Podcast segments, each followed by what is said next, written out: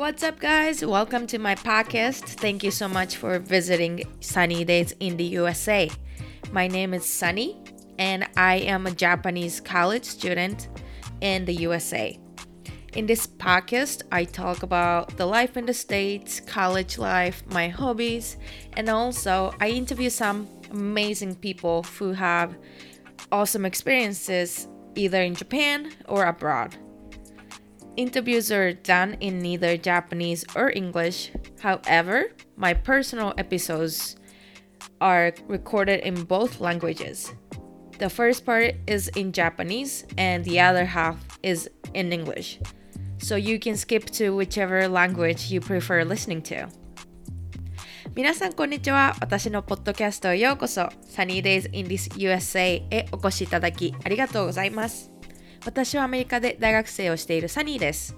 このポッドキャストでは留学生活、アメリカ生活、私の趣味等や素敵なゲストを招いてのインタビューをしています。インタビューは英語か日本語のどちらかで行っています。ですが私の個人のエピソードは前半が日本語、後半が英語になっていますので、お好きな言語でお聞きいただけます。今回のエピソードは YouTube で現代のもののけ姫として活躍されているまこさんをお呼びしてのインタビューでした。まこさんの動画が私の YouTube のフィードに出たのがきっかけで、その後すぐに Instagram で連絡をしたところ、快くインタビューを引き受けてくださいました。まこさんは2018年に転落事故に遭い、下半身麻痺になったことから、車椅子で、車椅子を使う生活をスタートされました。まこさんは脊髄損傷のこと、車椅子を使った生活のこと、旅行のことなど、たくさんのことを YouTube やブログでシェアしています。私はアメリカで障害を持った方と触れ合う機会が多いのですが、日本にいた時はあまり触れ合うことのなかったコミュニティだと思っています。車椅子バスケのチームで働いていることもあり、もっとたくさんの人に車椅子スポーツだったり、的障害や身体障害のことも知ってほしい。そんな思いからまこさんにお願いして私のポッドキャストに来ていただきました。皆さん、ぜひ聞いてください。はい、じゃあ、えっと、自己紹介からお願いします。はい、えー、YouTube 名でいいんですか？はい、お願いします。はい、えー、現代のもののけ姫こと、まこです。で、普段はですね、まあ、YouTube の活動をしてまして、うんまあ、投稿的には週に2、3本あげれたらいいかなという感じで、えー、やっています。で、まあ、その他にも、まあ、ちょっとずつですけど、YouTube 以外での活動で、まあ、いろんな同じ車椅子の人とか、まあ、障害の人とかと会ったり、うん、あとそういう車椅子、まあ、福祉関係の車椅子関係のメーカーさんとお話ししてとか旅行旅館か旅館とかのモニターをしたりをしてます。うん、そうなんですね。YouTube2、3本ってすごいですね。編集結構大変じゃないですか？そうですね。なんで、1本あげたら、うん、もう次のやつを編集するみたいな感じですね。うんうん、そうか。大変です。でも YouTube を始める前は、そういう動画の編集とかの経験はあったんですか？いや、全くなくて、まあ、でも、なんだろう、まあ、友達の結婚式とかの余興ムービーみたいなのは、ムービーで、ムービーが、iMovie か、iMovie とかで、作るくらいの本当切って貼って音楽つけて字つけてくらいはやったことあったんですけど、うんうん、ここまで今やってるのは初めてで、うん、もうすごい Google で検索しながらとか。そうですよね。ソフトのそのメーカーが出してる YouTube とか解説動画をすごい見ながらちょっとずつやって。お YouTube すごいです。本当に大変だと思います。ありがとうございます。で自分、えっと、少しブログとかも読ませてもらったんですけども、えっと、事故のあ会う前はどんなことをされてたんですか？えっと、もともとは、もうずっと高校出てから OL をしていて、で、まあ、事故が去年2018年か2018年のうん7月だったんですけど2018年の3月にその OL を辞めて、でそこからは、うん、ちょっと自営のお手伝いをしていこうかなっていうそのちょっとシフトチェンジ中の期間うんであったんですね。ううんん、なので、まあ、ニニートでもないけど、まあ、ニートだった。うん数ヶ月間はニートでした。直前までは。そうなんですね。OL っていうのは、えっと、山形出身とおっしゃってたんですけども、山形で OL だったんですか？そうです。地元でもう本当に一度も出たことなくて、うんずーっと地元で、えー会社に会社員としていました。あ、そうなんですね。いや、なんか、熊、熊の量の写真とか、ブログとか見て、わすごいなと思って。そう、なんかその自営にシフトチェンジするにあたって、やっぱりすごい山の中で暮らしてる分、うん、そういう、なんて言うんだろうな、熊とか猿とかからうん。畑を荒らされたり、なんかその食べ物を取られちゃうっていうのがある分、やっぱり、なんていうの、バランスを保つためには駆除しなきゃいけなくて、なんでその、そういう駆除する人たちももうおじいちゃんたちばかりで、だんだんもう高齢化になってて、うんうん。若い人がいなくてっていうのもあって、こう資格を取ったっていうのがまずきっかけだったんですよね。うんうん。資格っていうのは、どういうプロセスを経ての資格なんですか？うんとまず、その駆除していいですよっていううん資格、うん。要はその、撃っていい動物と撃っちゃいけない動物がいるので、それの判断ができるように、うん。その動物の名前とか覚えたり。へで、あと、どこで撃っていいかっていうのもあるんで、そういうルールを覚えたり、うん。で、もう一つ、まあ、その銃を使うのであれば、うん。その銃刀法に引っかからないように、うん銃を持っていいですよっていう許可が必要。だ2つう許可が必要になります。そうなんですね。あ、すごい。日本で銃を持つ人ってなかなかいないから、すごいびっくりしたんですけど。だからその身辺調査ってその周りを調査されるのなんかやばい人が持ったらやっぱり危ないから、うんこいつはやばくないなとか周りの住んでる人たちにこの人がこういう銃を持とうとしているんだけど大丈夫ですかっていうのをこう聞き回ったりあとうん過去に犯罪がないかったかとかあうんとそれこそ薬とかをやってないかとかっていうのも全部調べられる。あ、そうなんですね。うんあ、でもそれはあのアメリカもそんな感じですね。こっち、うん私は住んでる州ではそういう感じみたいです。はい。うん。そうか。結構大変なプロセスなんですね。結構安全面はしっかりしてるって感じそうですね、やっぱり。だなんでこう試験もするし、うん。そのまあ、銃を撃つにあたっても、うんちゃんと、なんていうの？何発撃って何発当たらないと合格じゃないですっていうのもあります。うん、うーん、そうなんだ。すごいですね、それは。かっこいいです。ありがとうございます。いやいや。えっと、まあ、YouTube の自己紹介の回を見ていたんですけども、はい。えっと、事故後にあの入院中にすぐに脊髄の損傷だったりとか、そういうことを調べ始めたっていうふうにおっしゃってたんですけども、そこの事故後の、事故後から損脊髄を損傷したっていうのが分かって、感覚がないっていうのが分かったりする時点で、うん調べ始めたりとか、そういうふうに起点ができたのってなんでですか？うーん。なんかもうその事故をした時からまず記憶はずーっとあって。うんうん。でなんでそのまあ打った瞬間、まあ、落ちた直後にもう半分くらい感覚がないのが分かってて、まあ、でもよく医療ドラマとか見てるのがすごい好きなので、まあ、これはそういうなんかあの麻痺のやつかなみたいなもう歩けなくなるやつかなっていうのはちょっともう分かっててでそれを、うん、もう分かってる上でその治らない今の知識今のそういう医療では治らないっていうのも分かってた分、じゃあもうどうしようもないなと。うん。もうそこでもう思ってて、うん。だったら、でも、なんだろうな、極端な話、死んでるわけでもないし、こう手手もすごいしっかり動かせるから、うん。なんかこれでできることってあるだろうなっていうふうに思ったのがまず一つ。なんかまあ、起こったことをちょっとくよくよしてても仕方ないなって思うし、うん。なんだろう、世界中で自分一人がそうなってるわけじゃなくて、もうすでにそうなってる人たちがいて、うん。車椅子で生活する生活してる人たちがうん。いるのであれば、しかもその人たちは楽しく過ごしてるわけだし、だったら自分も、うんと、そういう方法を見つけて楽しくできるだろうなって思って、うん。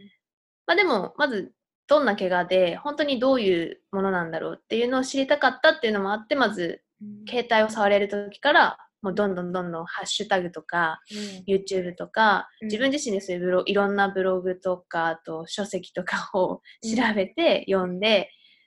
まあ、知識をつけた上で、じゃあどう一緒にその脊髄損傷と付き合っていくべきなのかなっていうのを考えてたのが、その、そうだな、うん。そ そういう転換、どうなんだろう。いやいやいやいやはい、全然やってます。いや、うん。でも、やっぱりそういう時に、まあ、先ほども言ってたように、くよくよしちゃうっていう人とか、うん。やっぱり私が、私だけだっていうふうに思っちゃう人とかも多いと思うし、そういうふうにネガティブなあの考え方で結構長い間あの過ごす方もいると思うんですけども、うん。まこさんはすぐに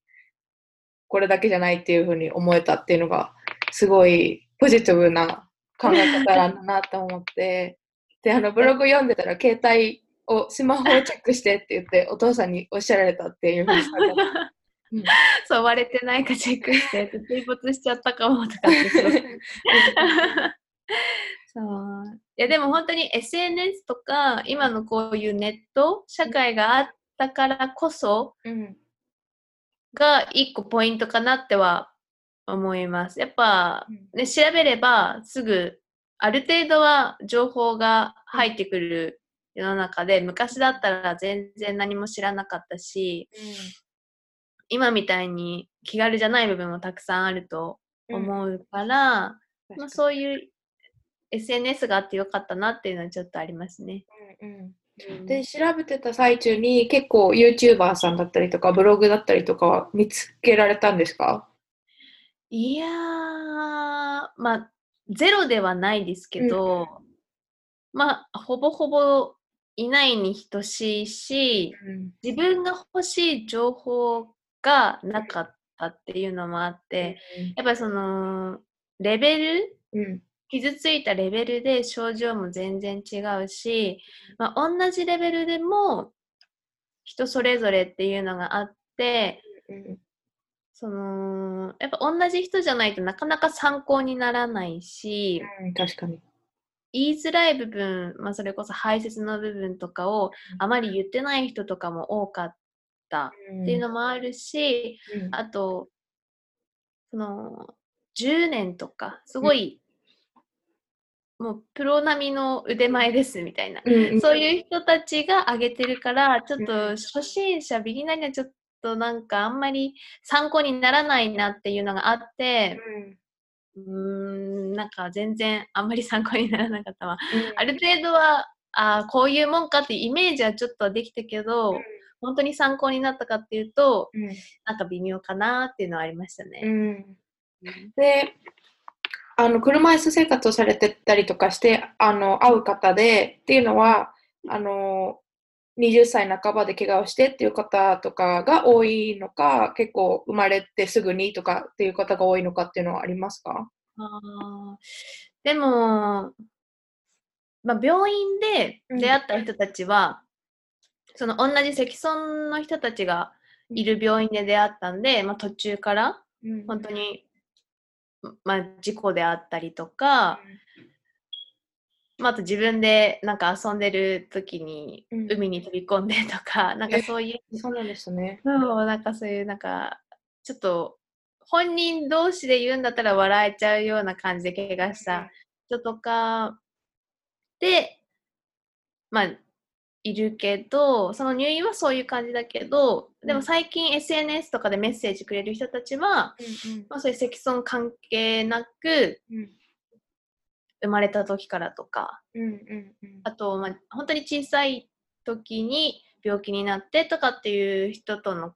関わりも増えてきたんで、うん。なんかまあどっちもどっちかなっていうのはありますね。ただ、地元には若い人がいなくて、本当におじいちゃんとかおばあちゃんのうん。車椅子の人とか積損の人しかいないから、うんなかなかそことの交流がちょっと今む今難しい状態。うん。うん、難しいっていうのはま分かり合えないっていう感じですか？コミュニケーションが取りにくいっていう。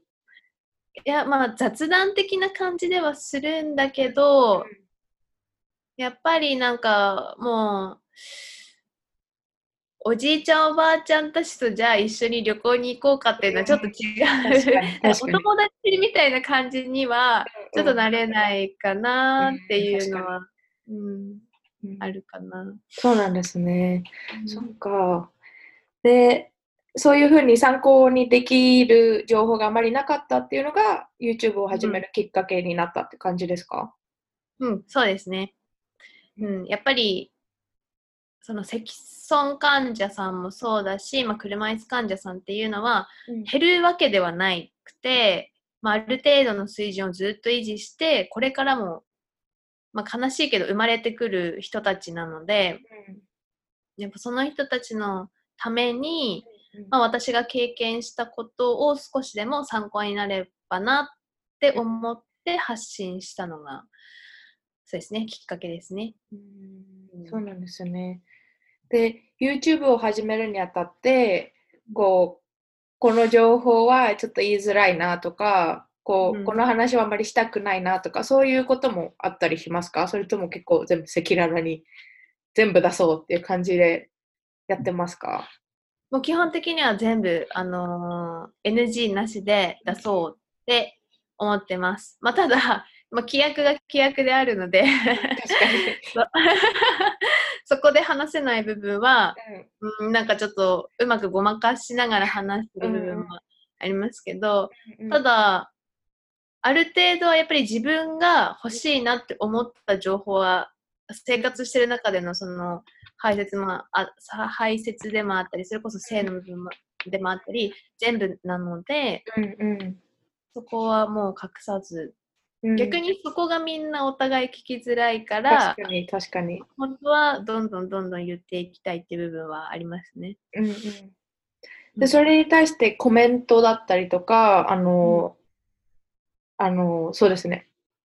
見てた方から、あ、これをシェアしてくれてありがとうみたいな感じのことって結構ありますか、うん、排泄はなんかすごい、まあ、再生回数もめちゃくちゃあの見ていただいて、うん。たくさんの人からやっぱり一番、まあ、性より多分みんな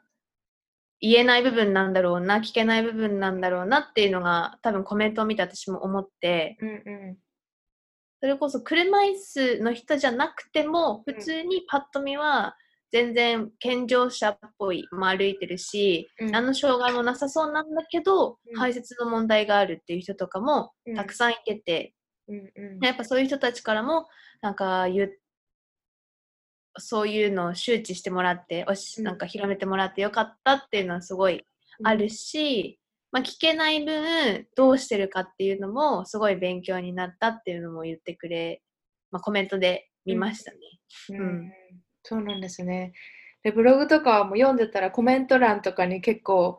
皆さんいろんな問題だったりとか苦労だったりとか書いてらして、え、一人男性の方であの、まこさんのブログを読んで離婚を決めましたっていう方もいらっしゃって、あ、すごいなと思って、すごいインパクトが。あれ、すごいかったですね。うん本当なのかなって思って、ちょっすごいなんか影響力が半端ないなって。すごい。昔から書くのが好きだったとかはありますか？あ、でも、好きでしたね。作文とかはすごい好きでした。うん。ただ理数系よりは多分文系うんっぽかったんで、作文とか、あと、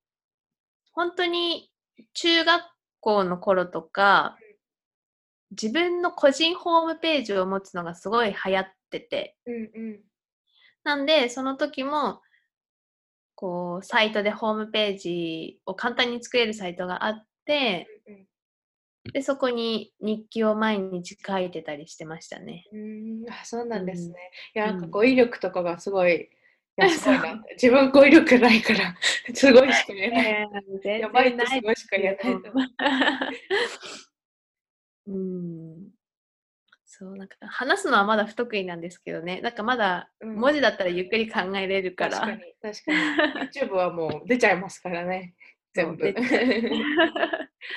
そうなんですね。で、まあ、ブログでも少し読ませてもらったんですけど、えっと、ポジティブでいる秘訣っていうのは何ですか？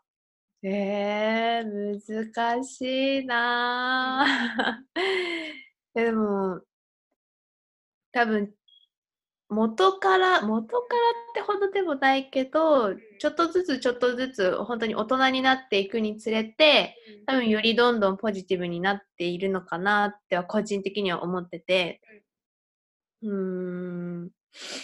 なんか小さい頃には感じなかった、やっぱり人の生死というか、うん。やっぱ私おばあちゃんがいるんだけど若かったおばあちゃんがどんどんヨボヨボになってって、まあ、まだ生きてるけどいつどうなるかわからないとか、それこそ若かったお父さんもだんだんヨボヨボになってっていつどうなるかわからないとかなんか大人になっていくとだんだんそういう死をうん。身近に感じるようになっうん。てきてなんかこの人たちとじゃあその好きな大好きな人たちと一緒の時間を過ごすためにはうんうん。その人たちで、まあ、時間を作るためにはじゃあどうするどうすればいいかみたいなところからちょっとずつ始まってたんですけど、だから時間って本当に限られてる。うん。でじゃあこの人たちと過ごす時にそういう怒りとか悲しみとかよりだったら楽しく笑顔の方が自分にもいいし相手にもいいなってうんうんうん。思い始めたらじゃあ自分のそういう時間だって本当に大切だしうんうん。うーんだからやっぱり例えば彼氏と喧嘩してとかうんすごい一日なんかネガティブな感じ仲直りするまでネガティブな感じでいるその感じがうん。すごいもったいないなとか思ってきたのとかも結構きっかけであってだったらすぐに仲直りしてその2人の時間をもっと楽しい時間にしてた方がいいんじゃないかとか。なんか本当にちょっとずつちょっとずつの積み重ねでその1日とか1分1秒がどれだけじゃあ私は楽しく入れれるかなみたいななんかちょっとチャレンジみたいなのもうんうんあるけど、ねそういうので、なんか、どんどんどんどん嫌なことはあるけど、うんまあ、嫌と捉えながらも、それをなんか、なんだろう、もうちょっとプラスに考えるとか、まあ、そんなに引きずって考えなくていいことなのであれば、もう忘れて楽しいことを考えるとか、うん、なんか、本当そんな感じで、多分ちょっとずつポジティブになってったのかなって思います。うん。そうなんですね。えっえっと、例えば、その生活、日々の生活の中で、新しいことだったりとか、チャレンジだったりとか、苦労だったりとか、で、フラストレーションとかあると思うんですけど、そういうのを感じたときは、何かやってることとか、ポジティブに考えるために何かすることとかってありますか？えー、でも、本当になんかイライライラする。うんなんか、そういう時は、まず寝る。寝ちゃいます。もう寝ちゃいます。ね、寝て忘れます。そう寝て忘れるか、まあほんとなんか、いい、いい映画というか、ちょっとハッピーエンドみたいな映画を見たり、それこそ、ハッピーじゃなくても、そういう死とか人生的なそういうものの映画を見たりして、うん。なんか、ススイッチを切り替えるというか、うんそういう感じにしてますね。うん。そうなんですね。人に当たっちゃったりとか、そういうことはあったりしますか？人に当たるか、多分あんまりないかな。まあもしかしたら親とかにはまだちょこちょこ当たる部分は うんあるかもしれないけど、でもそんなにないかな。うん、全然。そっか。なんか人としてできてるなと思って今、えー、全然できてない。全然できてないですよ。復活していると思って。もう、そっか。自分ももうちょっと、こう、落ち着こうと思います。本当に うん。えっと、じゃあ、人生のな生きてる中で、モットーとか、なんか、座右の銘とか、そういうのってありますか？でも、なんか、あんまり考えたことはなかったけど、小学生の頃に、なんか好きな言葉を見つけてて、それが、なんか人事を尽くして天命を待つっていうことわざうんなんですけど、はいまあ、要は、まあ、めちゃくちゃ一生懸命努力した結果は、もう神様しかわからないよみたいな、うん。なんかそういう感じなんですけど、うん。まあ、いわゆるけ私的に結果も大事だけど、結果じゃなくて、いや自分がどれだけそこに到達するために努力したかっていう過程が個人的には大切かなっていうのがうん。あり、まあ本当に結果っていうのは自分だけではわからない自分だけでは持ってこれない部分もたくさんあるけどでも努力は自分がねやればやれるほど出てくるものではあるから、うんうんまあ、自分次第の部分がたくさんあるから、なんかそういう言葉がずっと好きだったなっていうのはありましたね。うん確かに。に。ああ、そっか。それはすごい素敵な言葉だと思います。ちょっと最初にあの日本語のことわざ言われて分かんなかったから説明してもらえてすごいありがたかったバカ丸だし。ごめんなさい。そんなことない。そう、えっと、じゃあ次なんですけども、えっとはい。今、ふあの普段生活していて、周りの人で、例えば車椅子で生活してる人を見たことなかったりとか、障害を持ってる人とあんまり触れ合う機会がなかった人たちに、これは知ってほしいなっていうことは何何点かあったりしますか、うーん。なんかまず一つ、まあ絶対的にそうかなっては分からないんですけど、うんなん。か車椅子の人イコールうん。一人では出歩かないみたいなイメージがなんか全体的に多分あって誰かが絶対サポートいるみたいな。だから、まあ、建物とかもそうだけど、その誰かサポートがいるっていうのを前提に作られてたりするのがすごい多くて、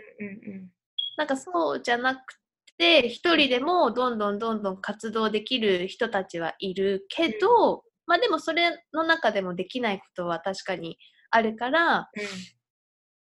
なんかまあそういう部分でうん街行く人たちうん。その世の中の人たちがみそのサポーターとしていてくれたらいいなっていうのがまずうん。あります。うん。まあだからちょっとしたことだけど、その車椅子駐車場に、うんうん、と車椅子マークのところに、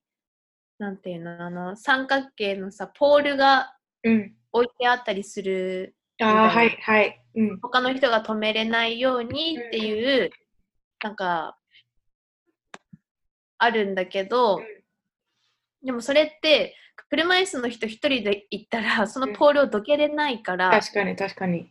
そうでもそれだから誰かいるっていう、うん。ね、前提で置いてあったりするので。ありがため迷惑ってやつですね。そう。だからそういうところとかも一人で行く人がいるっていうことを知ってほしいし、うんうーん。まあでも逆に一人で行く人はある程度でも自立ができて自分で何でもできる人も多いから。うん結構その YouTube してる中でうん。街中で見るんですけど、うん。どう助けていいですいいか分かりませんとかうん言ってくれる人がいるんだけど、まあ基本的にはうん。まあ助けることはない。うん。助けてほしいことはあるんだけど、基本的には 助けてほしいっていうことはなくて、うん。だから、その車椅子ユーザーの人が、うん。本当に声をかけて、うん。これお願いしたいですとか、こう、なんか、助けてくれますか？っていううん。声を、うん、とかけてもらえた時に快く、なんか分かりましたってじゃあどうしたらいいですかっていうふうにうん。うん。サポートしてもらえたらいいなっていうのがあります。確かに、うん確かに。うん。でそれこそでもあと排泄系のやつとかもうん。まあもしかしたら公共の場でそうなっちゃう場合もあるかもしれないうん。うん。からうーんもしそうなった時にどういう目で見るかっていうのは多分すごい大切だと思うし、自分で感じてなくて出てるものだから、なんだろう、まあ見て見ぬふりでもないけど、なんかもう無でいてほしい。何も思わないうん。かわいそうとかでもなく、うん。なんかもう、あ、まあ、あるよね、そういうことくらいなうん、感じで、確かになんかすごい、すごいだって酔っ払ってる人たちだって、なんかね、そうやって漏らしちゃうっていうのもあるし、うはい。自分 自分もまあ普通にお腹痛くてトイレに行けなかったっていう時もあります。そうだからうん、健常の人でも本当に失敗することはあるから、まあ、そういう目であるよねあるあるある仕方ないくらいの感じで見てほしいなって思います。うんうんまあ、だからあそうだね、まあ、それと一緒でだから駐車場もそういうトイレ、うん。多目的バリアフリートイレとかもうん。そういう人たちのためにうん。なのであの必要ない人は使わないようにしていただくのが一番かなと。確かに。空いてるからって入っていっちゃう人もいますもんね。そうそうそう。まあでもそでもそうであってもそ,、ね、その同じようにさいやもう本当に漏れそうで使ったんだっていう人に関してはもうそれは仕方ないかなっていう部分は私は正直ありますけどね、あの行列、日本はめちゃくちゃ行列。そうですよね。トイレ並びますよね。うんそれで漏らされてもあれだからその時はうん多目的トイレ使うのもうん仕方ないなっては思うけど、うんまあ、基本的には開けておいてほしいで。そうですねうんはい。かな？そうですよね。ええーと、少しあのブログとかを読んでたときにあのん少し質問があったんですけども、えっと、うんブログで LINE の方になんかライフタイライフスタイルとかで相談があれば受けますみたいなうんうんうんうん、出してるんですけど、結構相談はされるんですか？うーん、まあちょっとずつはあるかな、ちょこちょこはあります。うん、ただ、なんかそんな大きいことを、うんまあ、言えるわけではないけど、まあ、そうだね。なんかまあ悩ん悩んでるっていうのであれば、まあ自分ができる、知ってる部分のお話とかだけはしてますね。うん、うん、そうか。で、えっと、バリアフリーの話少ししてたんですけども、日本でバリアフリーっていうのは今、どのぐらい進んでるとか、そういうのはどう思いますか？うーん、まあ、でも東京とか都会と言われるところは、まあ、オリンピックもあって、うん。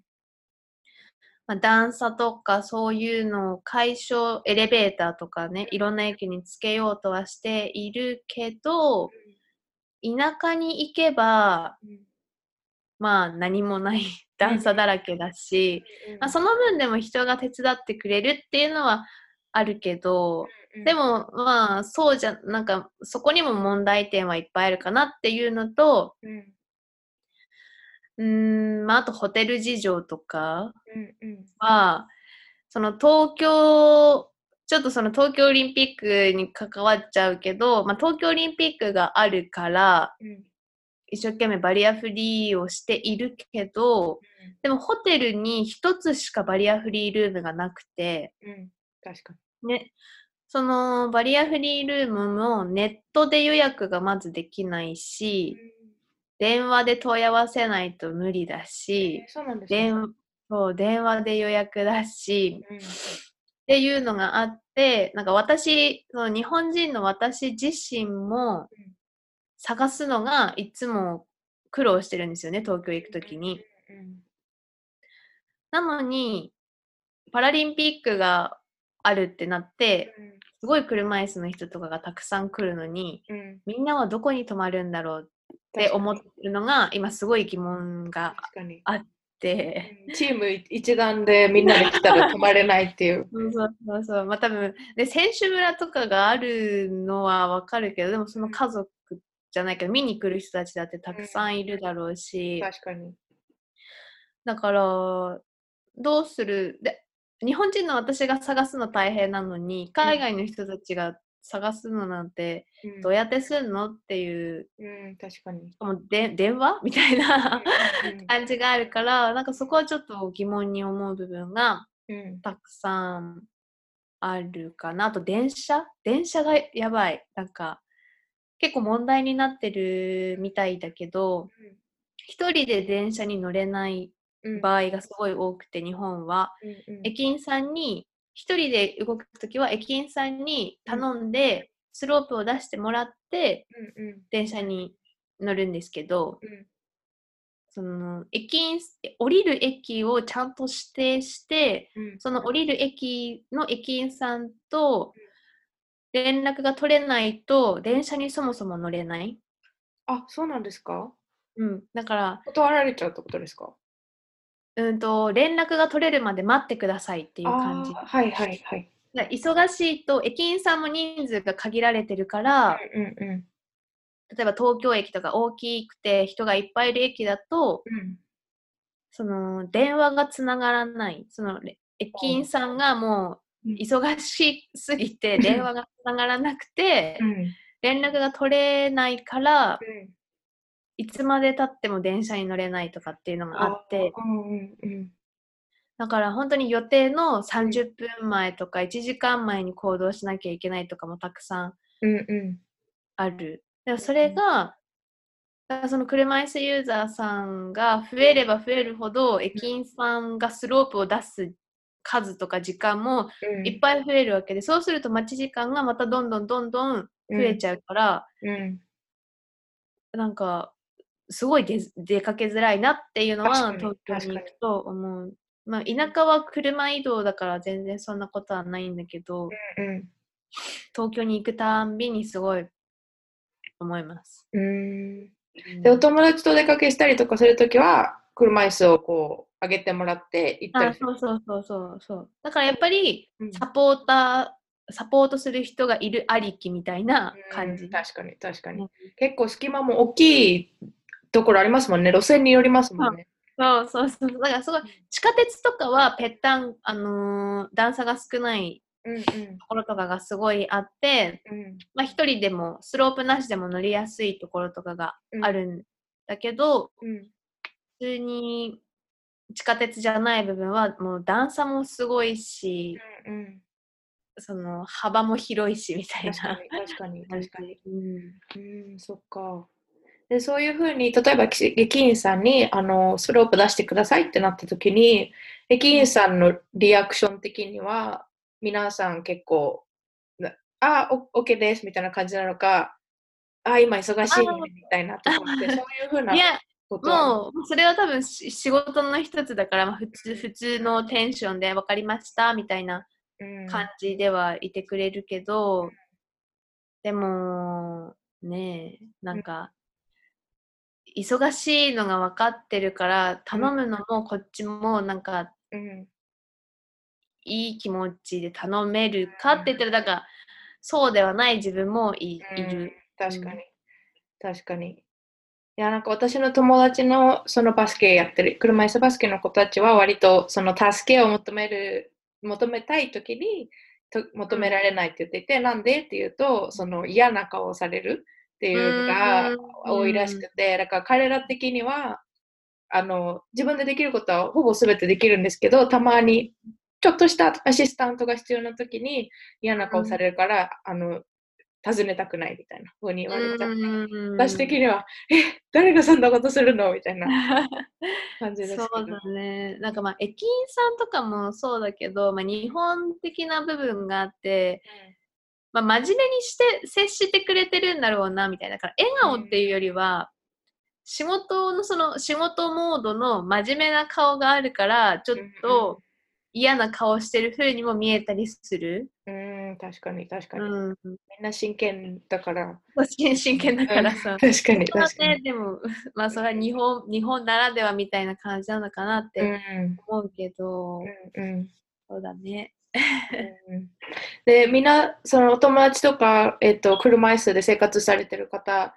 でパラリンピックとかオリンピックがこう2020年もうもううん。来年っていうか3日後ぐらいに、うん。まあ、来るって感じなんですけどそういう時のこれはやばいでしょ日本みたいなそういう話とかはあるんですか？ホテルの話とか。うん、どっちかっていうと、終わってからの方の話の方が多いかな。終わってから。要は、今はその東京があるから、それこそ障害者に対しての、うん。なんていうの、メディアへの対応っていうのもすごいたくさんあるし、うんうん。ただ、それが終わったら、うん。もう本当に、なんだろう、多分すごい減っちゃう。うんメディアとかそういうのの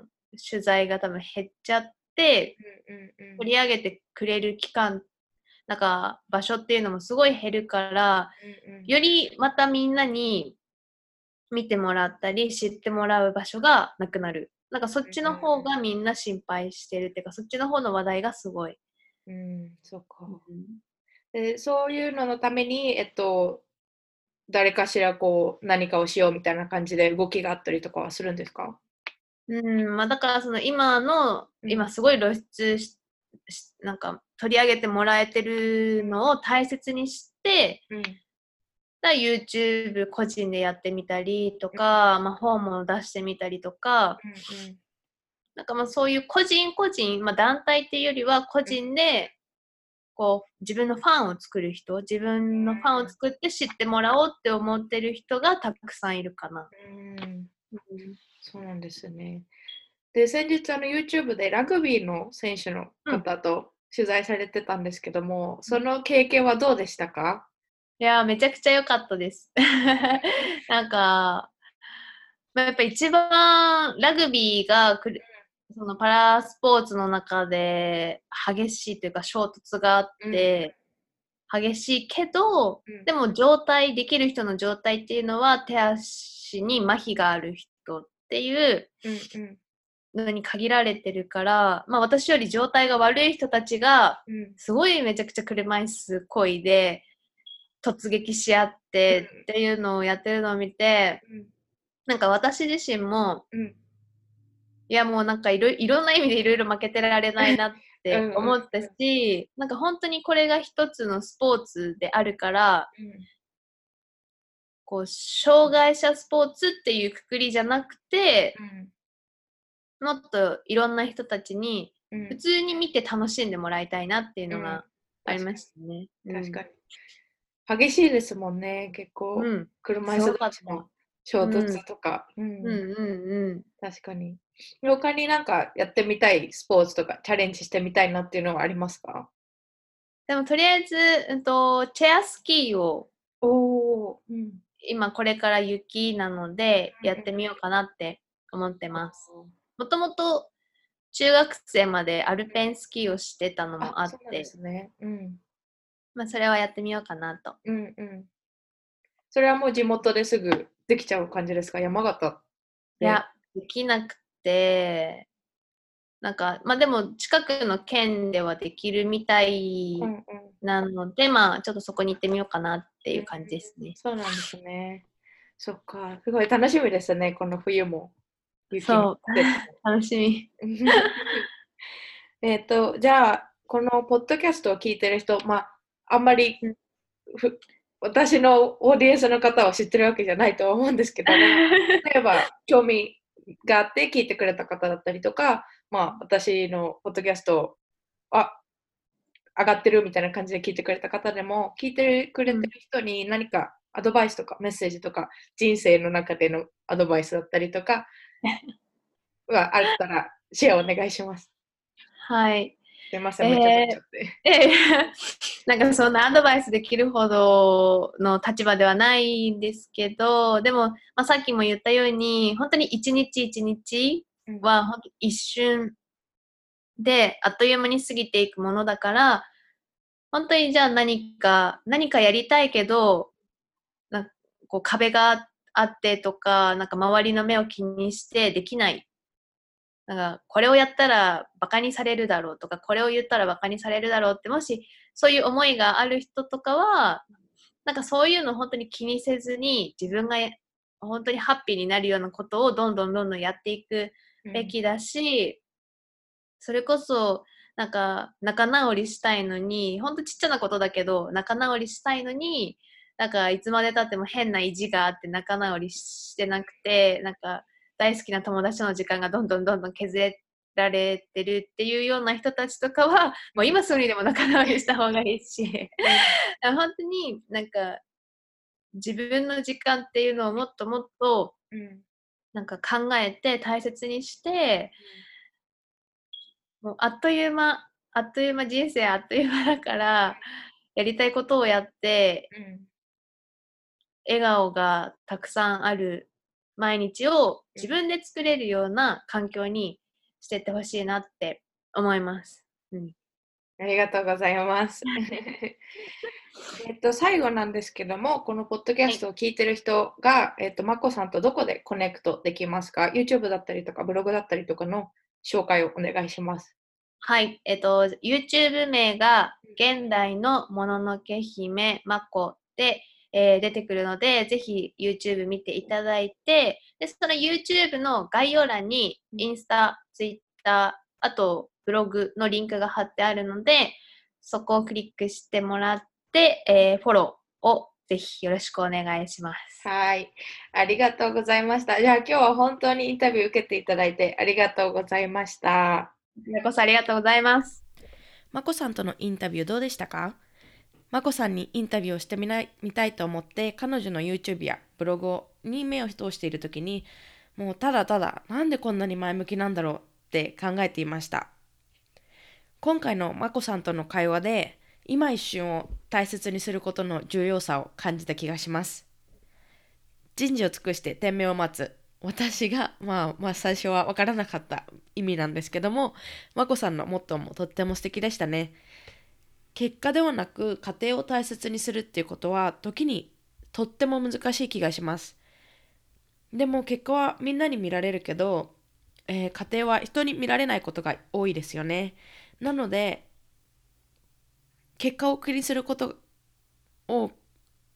結果を気にする方が多いのかなって思います。でも人に見えない時にどれだけ努力ができるかっていうのがその人の本意だったりその人の本性その人のキャラクターを見せるのかなと思うので私はこのモットーがすごく素敵だなと思いました。まこさんのブログや YouTube 本当に誰にでも見てほしいです。健常者や障害者本当に関係ないと思っています。もし私には関係ないって思っている人は無知なのと知識を持っているのでは本当に全然違うと思うんです。もし質問があったら私はあまり質問答えられないこともあるかもしれないんですけどもまこさんでも聞いてほしいと思います。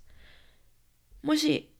例えば障害を持っている方だったり人と見た目が違ったりとかそういう人を見て